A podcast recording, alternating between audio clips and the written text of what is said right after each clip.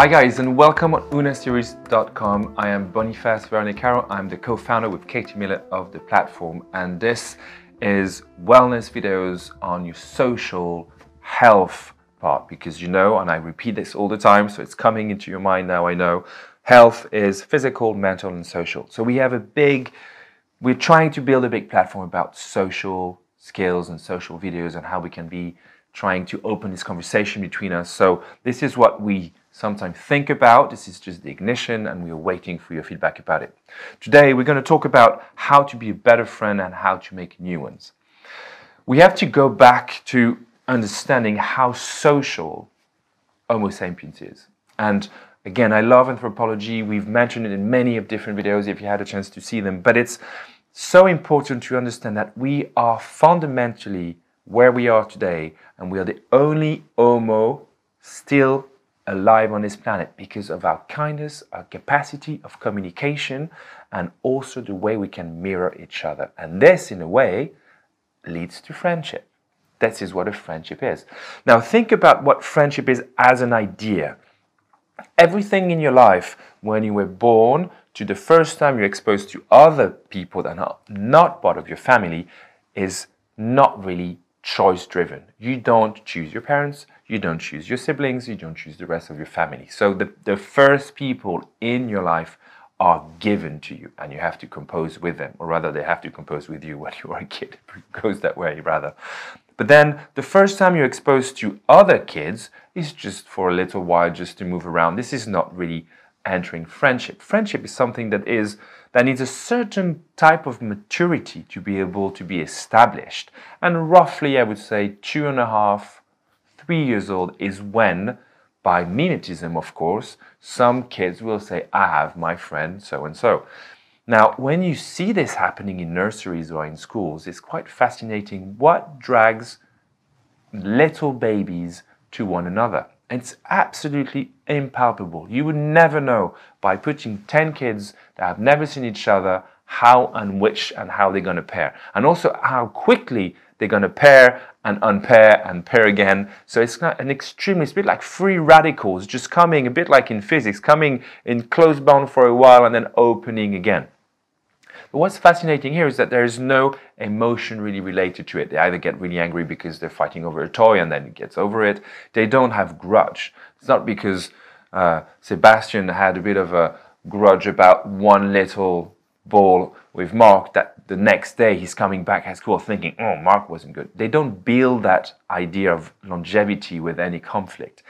So, in that way, they don't really have an idea of longevity altogether. The timeline of life comes a bit later on. And this is where friendship will start kicking in. I need a real idea of friendship. But if we think about what it is, it's a choice. You're making a decision to be friends with someone, or you're responding of someone else's choice to become your friend. Whichever way those two come, it can be totally, I guess, equal if you are brought to someone else's house and there's a kid that's your age so obviously you don't you're not forced into it but you will have to spend some time together. So that's when it's exactly equal. But if you arrive in a place where there are many kids you're going to have and you will have the chance to make choices and feel i'm more attracted towards this one or towards that one. And at that age you don't have the introspection about knowing what is a social behavior in the sapiens world. So you're just following your guts, as we say. So you're going to say, oh, I don't know why, but I like to be with this one. Of course, some groups will be already established or establish themselves quickly, and this is the first time you tap in your real instinct. You want to be part of the group. We want to be part of groups. Apart from very singular people who are tuned differently, we want to be part of groups. That's so important for us. So the first friends, I guess, that you want to make are not really your decision. It's more your instinct pushing you to willing to be part of the group and you trying to navigate your brain to be able to be part of the group. You have to be friendly with that one because he's the one who select people in that group, whichever way it kind of works out. But that's what you're doing. And as we grow up a little bit more, then the choice becomes more yours. What's interesting here though is that how good are we at making decisions? How good are we at making choices? And that is obviously coming from the empowerment of your parents to know yourself, love yourself, but trust yourself. Because if you trust yourself, you trust yourself in everything. And you also trust yourself in making decisions, such as making decisions of who I want to be friends with. Of course, it's a two way street. It's not because you're engaging one way that necessarily the other part is happy to become friends with you. So, what is the first thing that you will ever encounter here? Possibly is rejection. Now, rejection is something that is the first, I guess, real complication for the mind of very young people because so far, if they've been lucky enough to be loved through their upbringing, they have never questioned themselves as being possibly rejected because obviously they had argument as i said in kindergarten. They fought with their brothers and sisters a lot but that's very different. That never questions your identity. You can fight with your brother your sister every single minute of the day. You're never rejected. You still part of the same family. She still be your sister at the end of the day. That changes nothing. Now friends is different. You put yourself out like you always did and suddenly someone for reason that you don't know yet, most of the time, because you can't read people's brain, decide to say, no, I am not going to be your friend. Now, this is extremely destabilizing. You don't know what to do with it because there's no way you could have learned that in a family circle. It has to be coming from something, someone external, which meant that there's an outcome that you don't have control over. You can't be friends with everyone if you want to. It doesn't work like this. You have to let them be friends with you. So suddenly, you learn what we call social mental compromise. You're going to have to tweak yourself a little bit to either become their friend or you change totally your strategy and you go into someone else. So having one rejection is hard and can be processed, but if you start having two or three or, or more, that becomes very tricky. And having early rejection, if they're not treated properly bit later on, can really lead to very, very difficult social skills because it's been so hurtful, so surprising, and you were not equipped to deal with them that it just really creates deep trauma in the way we think every time afterwards we're going to meet someone new and we want to be their friend, they're going to say no to us. And we are projecting this pattern so far out that they really don't want to be our friends because we are being too intense in the process. And that's something to remember. Those earlier rejections can have huge impact on the future of social skills. Now, the question here we were asking is how do we how do we how can we be a better friend? And that's the thing that I would like to put a bit more emphasis now is that the decision in being the best friend is of course holding a space in which you're going to say to someone else that I'm happy to see you the way you are, which be, that would be the best, or the way you want to be and show yourself to me, or any other way. I'm not judging. That's the first thing. A friend should not be judging. Of course, there are limits, like everything. If you really behave or have really terrible thoughts, it's difficult not to be judging because we also have a limit of morality, for example, and we this is how we all move, and it's obviously coming from our education, from our rebellion at puberty, but we have somewhere a moral compass, and that's there have to be a certain I guess accordance between moral compasses to create a friendship, of course. We can be not exactly aligned, but they have to be in a certain bracket. If that is aligned, then I'm here to be the best friend, meaning I'm here to be holding this space in which you can come in and in which you can be whoever you want to be at that time. And also, I can tell you this, and you can tell me this. So, communication is open, honesty is open, trust is open, friendship, but love.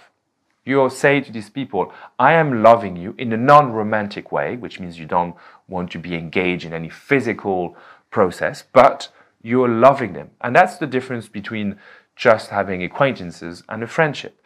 So you're giving them time, you're giving them your opinions, you're giving them a reflection, you're taking energy of your body for them. This is what you're doing. You're, you're giving them, and obviously you're not exactly expecting, but you're hoping for them to retaliate and come towards you with their time and their opinions. And that's how you create a friendship. So I think the best thing we can say here is honesty, trust, and love but also you need to see them. And when I say see them, I think a bit here of Avatar, you know, when they say, I see you. I mean, you see them all the way.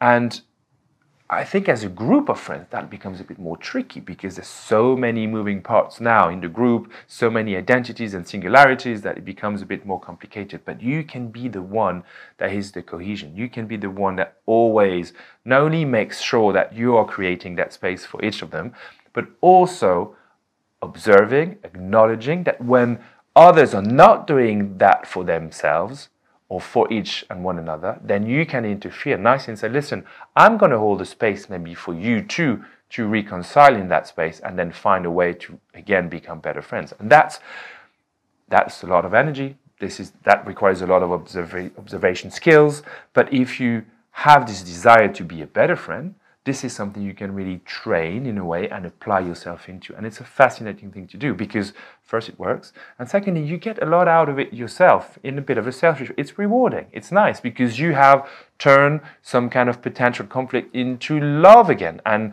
and I guess comprehension. You've understood a situation and you've you've unwinded it. And that's a great skill mentally, physically, and socially to do. And you've just done that. Now, making new friends, because this is also a question we were asking, is I think approaching in a most truly way to yourself people that you have had a sense of attraction for. And this is something we have to be honest about.